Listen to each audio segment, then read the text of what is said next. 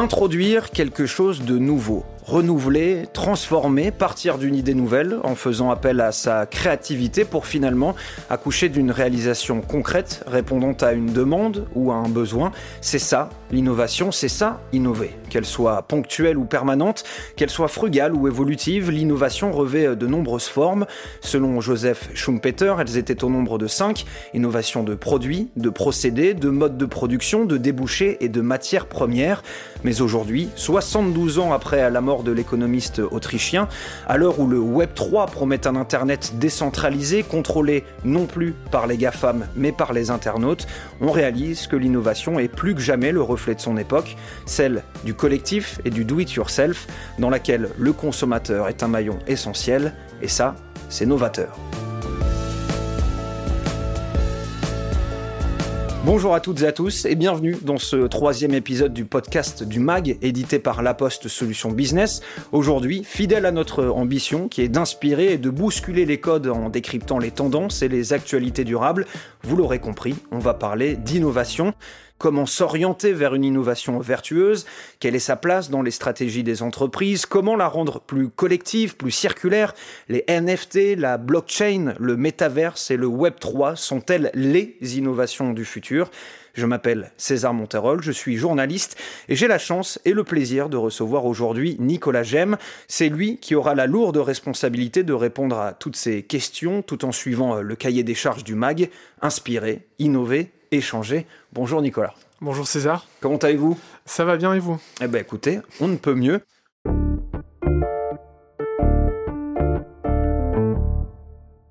Vous êtes le fondateur et rédacteur en chef de Minted, la nouvelle verticale tech du magazine Influencia. Vous avez participé au numéro Innovation du mag de La Poste Solutions Business, un magazine qui décrypte les tendances et innovations pour les marques.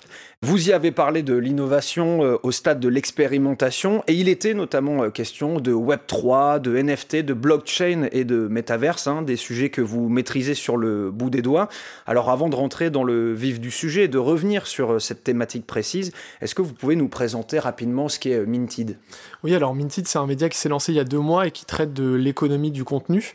En d'autres termes, c'est comment la technologie révolutionne la manière avec laquelle on consomme euh, et monétise le contenu euh, sur Internet. Euh, donc, euh, c'était le modèle qu'on appelait Web deux avec des, la publicité et le payant. C'est le modèle euh, qu'on appelle aujourd'hui peut-être le Web trois dont on va parler plus tard. Et moi, j'avais envie d'être un peu précurseur et de me positionner sur cette, mmh. euh, sur cette tendance qui aujourd'hui euh, intrigue, euh, du moins intéresse euh, les gens d'entreprise en fait. Oui, une tendance euh, novatrice et puis bah, ça tombe bien parce qu'aujourd'hui, vous l'avez compris, on va parler euh, d'innovation. Alors sa définition officielle est la suivante, tenez-vous bien, action d'innover, fait d'introduire une ou des nouveautés, d'apporter un changement important dans une situation, dans un usage, dans un domaine quelconque. Alors, est-ce que vous, personnellement, euh, ça vous parle cette définition ? Qu'est-ce que ça vous évoque personnellement ce terme d'innovation ?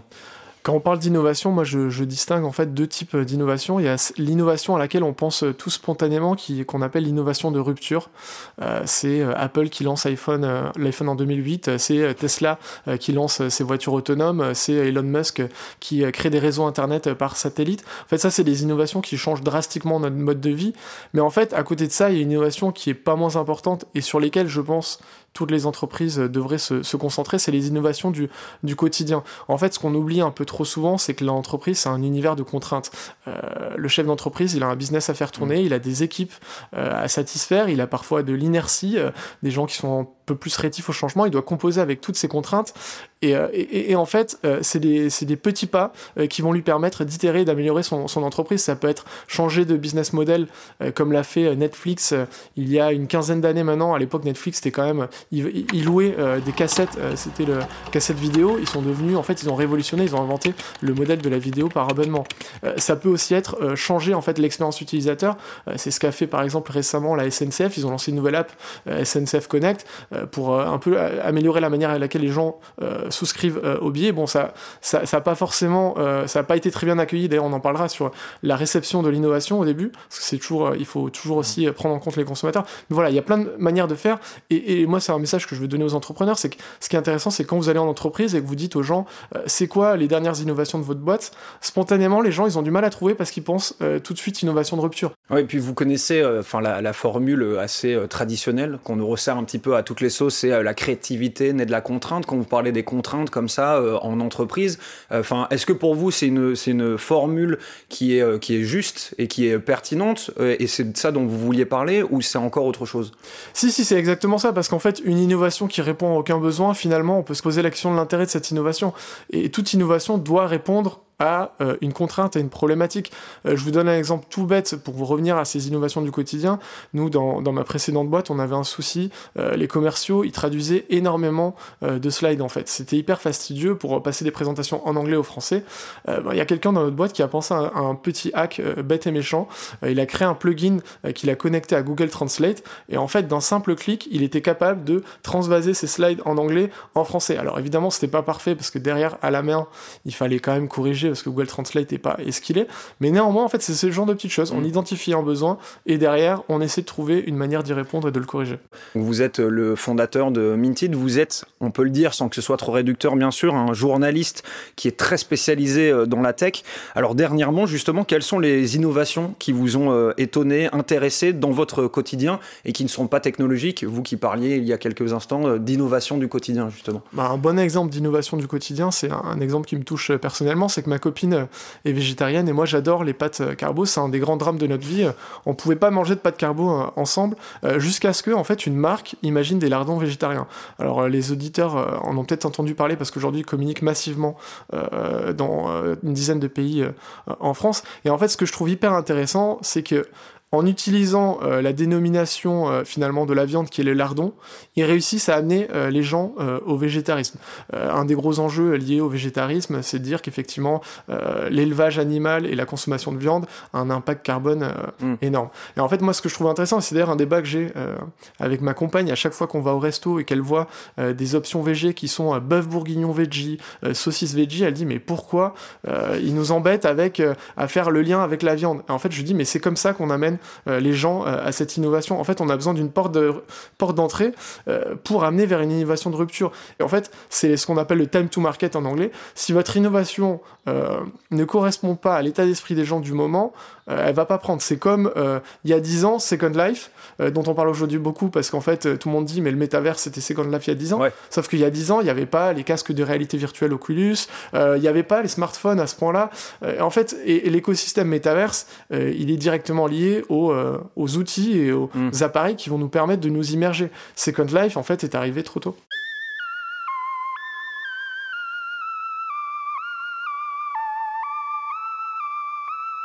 I want France to be a startup nation. Et nous devons aller plus loin. Aujourd'hui, la France est en train de devenir la nation des startups. Et elle doit réussir ce pari. L'an dernier, plus de onze milliards d'euros de fonds ont été levés par les startups françaises. C'est cent quinze pour cent de plus qu'en deux mille vingt. L'État a aussi affiché clairement ses ambitions puisqu'en octobre, l'Élysée a annoncé l'investissement de trente-quatre milliards d'euros pour son plan France deux mille trente. L'objectif, c'est de développer la compétitivité industrielle et les technologies d'avenir. Du coup, selon vous, pourquoi l'innovation est à ce point-là au cœur des stratégies entrepreneuriales et gouvernementales ? Alors pour moi, euh, même si aujourd'hui on parle par exemple de la Startup Nation en parlant de, de la France et, et de ce qu'a essayé de mettre en place le gouvernement Macron, euh, c'est pas tant une volonté euh, qu'une obligation. En fait, euh, la vague elle est là et en fait euh, soit euh, elle vous noie, soit vous la surfez. Euh, en fait, il faut pas oublier qu'il y a vingt trente ans, trente ans maintenant parce que le temps passe, il y a une innovation de rupture qui est arrivée qui s'appelle Internet. Internet, ça nous a fait changer de paradigme, ça a enlevé toutes les barrières à l'entrée. Aujourd'hui, euh, un jeune euh, ou un jeune d'ailleurs qui veut lancer son entreprise, euh, il suffit qu'il crée, euh, je caricature évidemment parce que la réalité est plus nuancée, mais il suffit qu'ils créent une page Instagram, euh, qu'ils mettent trois cents à quatre cents euros euh, en budget acquisition euh, sur, euh, sur Facebook, sur Google, et, et en fait, il arrive à créer une marque que les gens euh, intéressent. On appelle ça les D N V B, les Digital Native Vertical Brands, et aujourd'hui, c'est hyper facile de lancer un nouveau produit, et ça l'est d'autant plus que les gens eux-mêmes euh, sont de moins en moins euh, enclins à faire confiance aux marques établies, et ils sont beaucoup plus ouverts, en fait, au changement. Aujourd'hui, euh, vous voyez une pub sur Instagram pour une marque qui vous vend des Des chaussures véganes, vous dites tiens je vais tenter, là où euh, historiquement ben, les gens étaient plutôt euh, Nike, Adidas, mm. etc. Donc en fait je pense que la vague elle est là. Nike, pardon je vous coupe, mais mec, même ces marques Nike, Adidas, etc. sont aujourd'hui obligé de changer un petit peu en, en créant des innovations plus respectueuses de l'environnement, ah euh, avec une, dans une économie plus circulaire. Évidemment, et c'est ça qui est intéressant, c'est que les marques, elles sont beaucoup mo- les marques établies sont beaucoup moins dans une stratégie défensive euh, de protéger leur rente à tout prix, et sont plutôt euh, ce qu'on appelle l'autodisruption, à justement à trouver euh, et à investir dans des choses qui vont révolutionner leur manière d'être et leurs produits.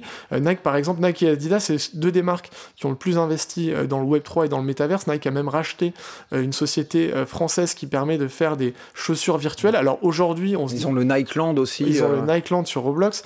Euh, aujourd'hui, on se dit qui va acheter euh, des chaussures virtuelles, mais en fait, ils prennent les devants. Parce qu'en fait, dans dix ans, ben, peut-être que, peut-être que non, mais peut-être qu'on achètera tous des chaussures virtuelles, et Nike aura, fait, euh, aura pris les décisions qui lui auront permis d'être là euh, à l'instant T. Ouais, et puis surtout, il y a, comme vous l'avez dit, il y a aussi cette notion euh, euh, d'écologie. De, aujourd'hui, on est quand même dans une urgence environnementale, et euh, l'innovation, euh, justement, fait entièrement partie de ça. On peut plus aujourd'hui être une entreprise et avoir une branche, euh, en tout cas faire des innovations, euh, innover au sein de son entreprise sans prendre en compte ce facteur écologique environnemental. Alors effectivement, on voit aujourd'hui fleurir les entreprises à mission, les entreprises qui ont des raisons d'être.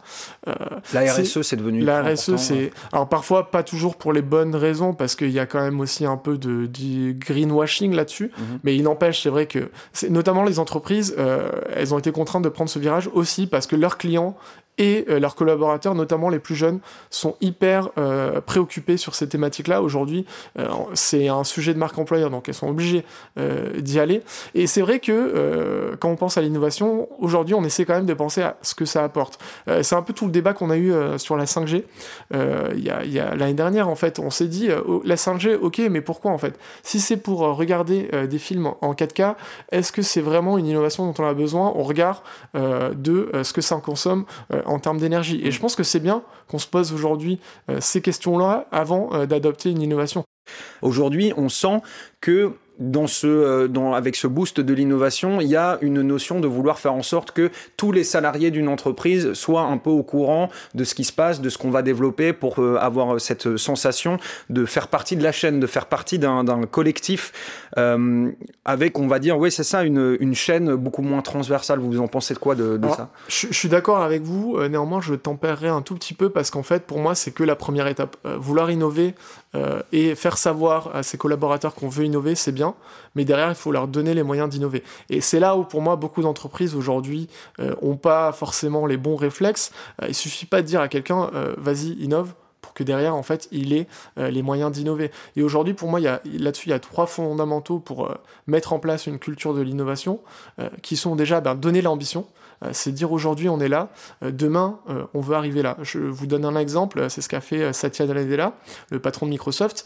Quand il est arrivé, c'était il y a une dizaine d'années, il est arrivé dans une boîte euh, qui était hyper défensive, en fait, sous la houlette de Steve Ballmer. Euh, Microsoft, euh, c'était euh, beaucoup de, de procès pour abus de position dominante, c'était une boîte euh, qui disait euh, Linux euh, va tuer la propriété intellectuelle, et cetera, qui protégeait en fait ses rangs.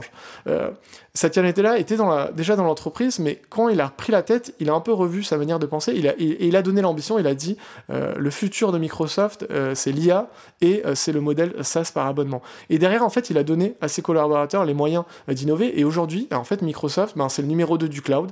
Euh, c'est une entreprise qui gagne énormément d'argent avec sa licence Office euh, par abonnement. C'est une entreprise qui a racheté LinkedIn, qui a racheté Slack, qui a racheté énormément de boîtes et qui, qui a triplé son chiffre d'affaires euh, en l'espace de, de, de quelques années. Aujourd'hui, cent soixante milliards. Donc, donner l'ambition, c'est la première étape. La deuxième étape, c'est sortir de sa bulle. On en revient à l'innovation du quotidien. Si vous restez euh, dans votre périmètre, euh, dans euh, votre précaré, vous n'arriverez jamais à identifier mmh. euh, les contraintes qu'on, qu'on évoquait. Ça, c'est les, les deux premiers. Et le dernier, en fait, c'est juste aussi challenger l'innovation, parce qu'en fait, euh, bah, on n'a pas toujours des bonnes idées, hein, comme tout un chacun. Et c'est hyper important d'avoir un regard critique euh, sur, sur, sur, sur, sur ces projets, et savoir que sur, sur la centaine de projets qu'on va proposer, il y en a peut-être deux, trois euh, qui vont vraiment réussir, mais c'est déjà une très belle réussite.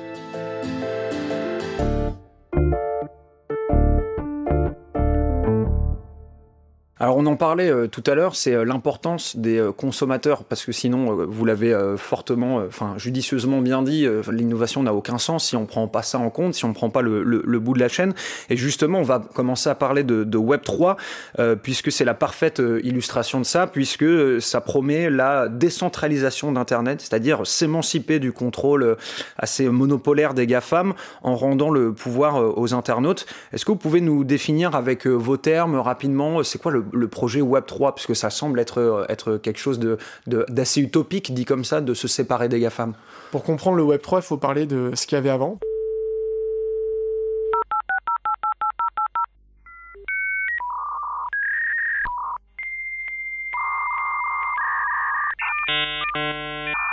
Le Web un, c'était les débuts d'Internet, on avait des portails en fait, qu'on consommait de manière passive, c'était l'ère des Yahoo Carmail. Est venue ensuite l'ère du Web deux, le web participatif, euh, Facebook, Twitter, YouTube. Euh, on, a, on parle de l'ère de l'U G C, le User Generated Content. On est tous devenus producteurs de contenu, euh, si ce n'est qu'en fait ces contenus, ils étaient distribués et monétisés euh, par des grandes plateformes que sont Facebook, Google, Amazon, YouTube, et cetera.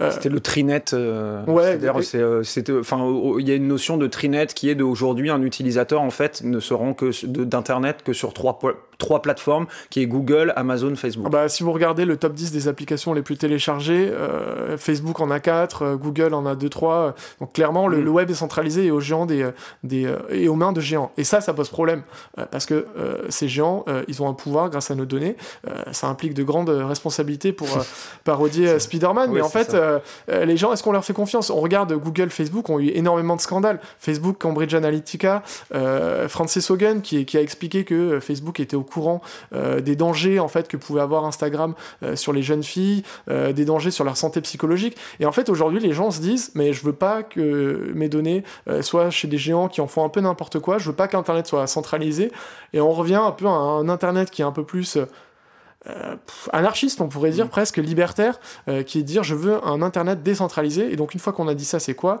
C'est Internet qui est sur la blockchain. Donc la blockchain, c'est cette technologie euh, qui permet en fait euh, d'avoir tout en transparence et euh, surtout de se passer euh, de serveurs intermédiaires. Toutes les relations sont euh, peer-to-peer, de, de, d'individu à individu. Euh, la blockchain, c'est infalsifiable, c'est, euh, tout est traçable, on sait exactement ce qui s'est passé, donc pas de risque euh, de corruption du ouais, réseau. Transparence voilà, absolue. Transparence euh... absolue, et alors, ça, ça répond à cette problématique qu'on évoquait. Et la blockchain, c'est un univers aussi où euh, ben, la monnaie, c'est la crypto, et euh, où on fait des échanges euh, en crypto.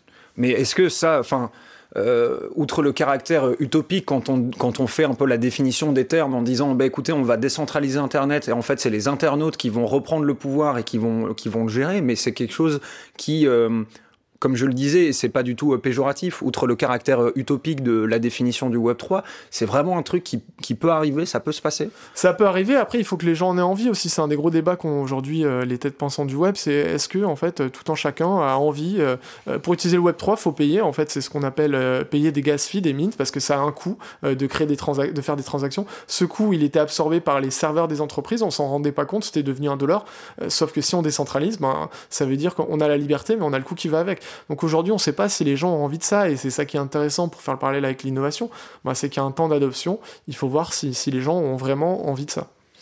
Euh... Malgré le fait qu'il y ait énormément de personnes aujourd'hui qui pensent que le Web trois, c'est euh, le futur d'Internet, que c'est quelque chose qui justement va aboutir, il y a pas mal de critiques, euh, on est un petit peu obligé de les soulever. Euh, il y a notamment euh, Jack Dorsey, qui est l'ex-patron de Twitter, qui a dit « Vous ne possédez pas le Web trois, les sociétés de capital risque et leurs partenaires financiers le possèdent, il, n'éch- il n'échappera jamais à leurs incitations, c'est en fin de compte une entité centralisée avec une étiquette différente. » Qu'est-ce que vous pensez de, de ça ? Bah, qu'aujourd'hui, il a raison. Si on regarde les principaux projets entreprises du Web trois, c'est des, c'est des entreprises qui sont financées abondamment par les fonds d'investissement, comme Coinbase, qui est une place de marché de crypto, qui s'est introduite en bourse, comme OpenSea, qui est une place de marché, un peu le Amazon des N F T, qui, qui est financé par un fonds, ou comme Animoca Brands ou The Sandbox, qui sont des, des spécialistes du gaming et du métavers, et qui sont effectivement financés par des, par des acteurs du, du privé. Mais donc, en raison. fait, c'est, c'est pas les GAFAM, mais ça reste des, des grosses entreprises. En fait, euh, qui sont à la tête du truc, quoi. Tout le sujet, c'est est-ce que justement on aura des nouveaux GAFAM ? Moi, j'y, je crois pas, parce qu'en fait, euh, si ces acteurs-là reproduisent les mécaniques de fonctionnement euh, des GAFAM, ils vont, ils vont, ils vont pas, ils vont pas perdurer. En fait, euh, le, toute la promesse du Web trois, c'est l'interopérabilité. Donc en fait, si The Sandbox ne rend pas son, son, son métaverse interopérable avec d'autres métaverses, à mon avis, et peut-être que je suis naïf, il ne va pas, il ne va pas, il va pouvoir, pouvoir s'inscrire dans la durée. Donc je pense que euh, oui, c'est centralisé, mais ça va évoluer, et surtout, euh, si cette centralisation ne s'accompagne pas d'une plateformisation, de fermer euh, notre écosystème, mmh. ce qu'ont fait euh, Google, Facebook, ben ça, ça, ça ne pourra pas prendre.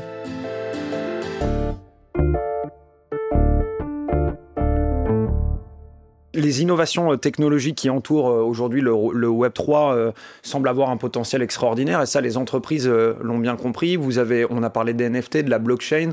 Euh, beaucoup d'entreprises s'emparent de ces, euh, de ces sujets-là. On a parlé de Nike ou de Adidas. Est-ce qu'il y a d'autres exemples d'entreprises aujourd'hui qui se servent de ces technologies, qui investissent là-dedans et dans ces innovations-là ? Ouais, moi j'ai un message pour les, pour les chefs d'entreprise ou les entrepreneurs qui nous écoutent, c'est qu'en fait les N F T, euh, derrière la hype qu'on peut voir euh, sur les Bored Ape, ces singes qui se vendent à trois cent mille dollars, ouais. il y, y a une vraie utilité. En fait, le, le, ce qui fait la valeur du N F T, c'est pas le JPEG, c'est pas l'image, c'est l'utilité qui est associée à ça. Et en cela, moi, je pense que les N F T pour les entreprises, c'est une véritable révolution, et c'est l'occasion de reprendre la main avec le consommateur. Je vous donne un exemple. Aujourd'hui, moi, je suis euh, vendeur Euh, de euh, machines euh, de lave-linge. Je suis vendeur de lave-linge. Euh, le lave-linge, en fait, euh, il a une date de garantie, il a un, une notion de S A V, il a plein de, de, de, d'informations qui sont importantes. Si j'associe à chaque lave-linge un N F T dans lequel je mets euh, jusqu'où la date de la garantie, euh, les euh, réparateurs partenaires, en fait, j'apporte un service au consommateur et je crée une relation. Euh, tous les problématiques aujourd'hui de ces chefs d'entreprise, c'est qu'ils sont intermédiés par leurs distributeurs, euh, donc les, les retailers, et ils sont intermédiés euh, par les plateformes Facebook et Google au moment de pr- faire de la publicité. Si, euh, grâce au N F T, ils créent une relation avec leurs consommateurs, il n'y a plus ces problématiques-là. Euh, aujourd'hui, euh, il y a, il y a des, beaucoup de marques d'horloge, d'horlogerie qui associent un N F T à leur montre. Euh, moi, si je suis... Euh donc le patron d'une montre, je peux dire, tiens, je vais faire un partenariat avec une chaîne d'hôtels, tous les gens qui présentent leur N F T euh, vont avoir le petit déjeuner ou une nuit euh, offerte gratuitement. Dans le monde d'avant, le Web deux, c'est hyper compliqué parce qu'il faut croiser les bases de données consommateurs, et c'est pas du tout euh, euh, compatible avec le R G P D. Dans le monde du Web trois, euh, il suffit que les gens, ça vient des gens, c'est à leur initiative, ils présentent leur N F T, ils ont accès à la chose, et en fait c'est hyper vertueux aussi d'un point de vue protection des données personnelles, et ça c'est un sujet dont on parle aujourd'hui beaucoup depuis l'entrée en vigueur du R G P D en deux mille dix-huit.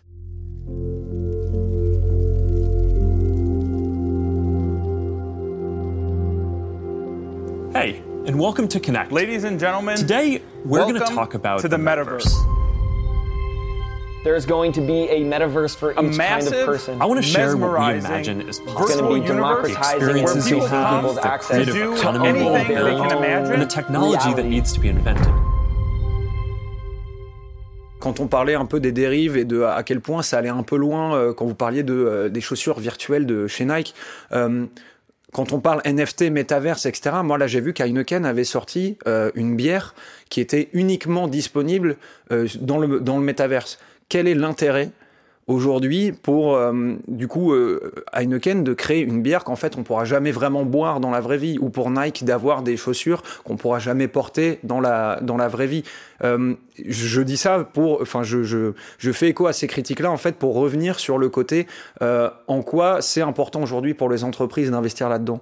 Alors, euh, le, Nike et, et Heineken, c'est, c'est deux cas différents. Heineken, en fait, c'était tout simplement un troll. En fait, il se moquait de tous les gens qui allaient ah, yes. sur le métaverse, okay. euh, justement pour faire des choses un peu bêtes. Bah, je euh, me suis fait avoir, du coup. Bah, exactement. je fais partie non, mais de ces ça, là. C'est intéressant parce qu'effectivement, aujourd'hui, euh, on est dans l'innovation washing. Il y a beaucoup de boîtes euh, qui achètent une parcelle euh, du métavers euh, pour très cher, juste parce qu'ils savent que ça va leur octroyer des, beaucoup de communication dans les médias sans vraiment euh, savoir ce qu'ils vont en faire derrière, sans aucune vision.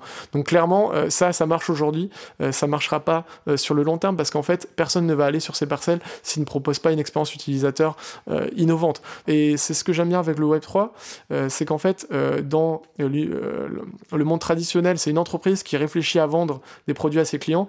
Dans le Web trois, c'est une entreprise qui doit réfléchir à ce qu'elle peut apporter à sa communauté. Communauté.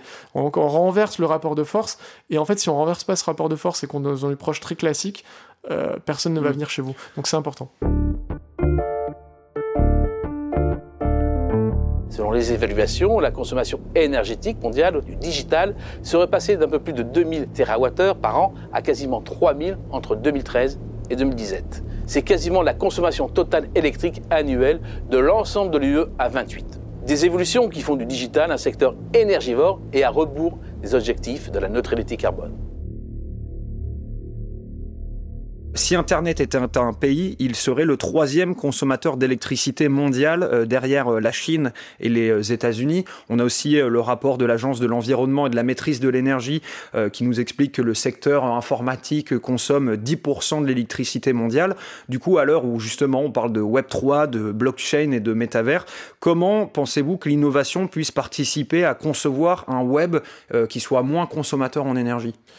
En fait, euh, c'est, c'est, une, c'est une question c'est, assez dure, mais question euh... compliquée. En fait, euh, court terme, euh, c'est euh, notamment sur la blockchain essayer de trouver des moyens euh, de rendre les blockchains beaucoup moins euh, énergivores. C'est ce qui se passe. Hein. Les blockchains, euh, on va dire euh, historiques, euh, que sont euh, Bitcoin et Ethereum, sont très consommatrices euh, de, d'énergie, très gourmandes. Les nouvelles blockchains euh, comme Tezos euh, qui essaient de se revendiquer carbone neutral euh, vont vers beaucoup moins de consommation. Mais après, la vraie question, et c'est les, presque une question philosophique, euh, c'est que finalement, le seul moyen de, d'endiguer tout ça, c'est, un, c'est finalement c'est un peu la décroissance. Je pense qu'il y a des gens euh, qui ne vont pas aller sur le métaverse pour ces raisons-là. Euh, c'est que le seul moyen finalement de, de, d'aller euh, vers un mode de vie plus responsable, c'est de ne pas aller euh, sur ces innovations-là. Et la décroissance, c'est aussi euh, l'innovation euh, frugale, c'est-à-dire euh, faire euh, plus euh, avec, euh, avec moins. Qu'est-ce que vous en pensez ? Bah, c'est ça qui est intéressant, c'est que si je fais un parallèle avec le monde de la start-up, c'est exactement ça. En fait, toutes les start-up au début, et on l'a un peu oublié parce qu'on voit toutes s'élever de centaines de millions de, d'euros, elles naissent de la frugalité, euh, elles naissent de contraintes. Euh, un des, une des, des entreprises dont on parle beaucoup aujourd'hui qui s'appelle Sorare, qui est une sorte de carte Panini N F T, au début, ils sont créés, ils avaient juste un Excel euh, qu'ils envoyaient euh, À, aux participants pour leur donner les résultats euh, des matchs, parce que c'est un jeu euh, finalement un peu de, de fantasy où on gagne des points euh, en fonction des résultats euh, réels. Euh, ils avaient un petit euh, euh, serveur Discord, donc c'est une appli de messagerie sur laquelle ils, ils communiquaient. C'était hyper, euh, c'était minimaliste, et c'est ce qu'on appelle un peu bootstrapper dans le jargon de l'entreprise, c'est euh, fonctionner avec peu de ressources. Oui, donc euh, du coup l'innovation euh, frugale et l'innovation euh, technologique, c'est pas du tout euh, deux concepts qui sont complètement opposés, quoi. Bah, l'innovation naît souvent de la frugalité. Euh, c'est, l'innovation répond à une contrainte, donc si on on était euh, dans une ère d'opulence avec tout ce qu'on voulait, euh, je pense que ce serait un frein à l'innovation. Donc ouais, je pense que les deux vont de pair. Et du coup, comment l'innovation numérique peut euh, justement participer à la frugalité de l'innovation au sens large ? Voilà, vous avez quatre heures. Ah ouais, là, là, alors, comment l'innovation numérique peut participer à la frugalité de l'innovation ? euh, ben, c'est tout le virage un peu euh, peut-être slow tech, c'est trou- essayer de trouver euh, des moyens de consommer moins. Ben, je vous donne un exemple. Euh, par exemple, Euh, plutôt euh, que euh, d'aller euh, aux États-Unis pour aller euh, à ma fac euh, pour mon échange, ben pourquoi pas rester chez moi et le faire sur le métaverse. Euh, ça peut être un bon exemple.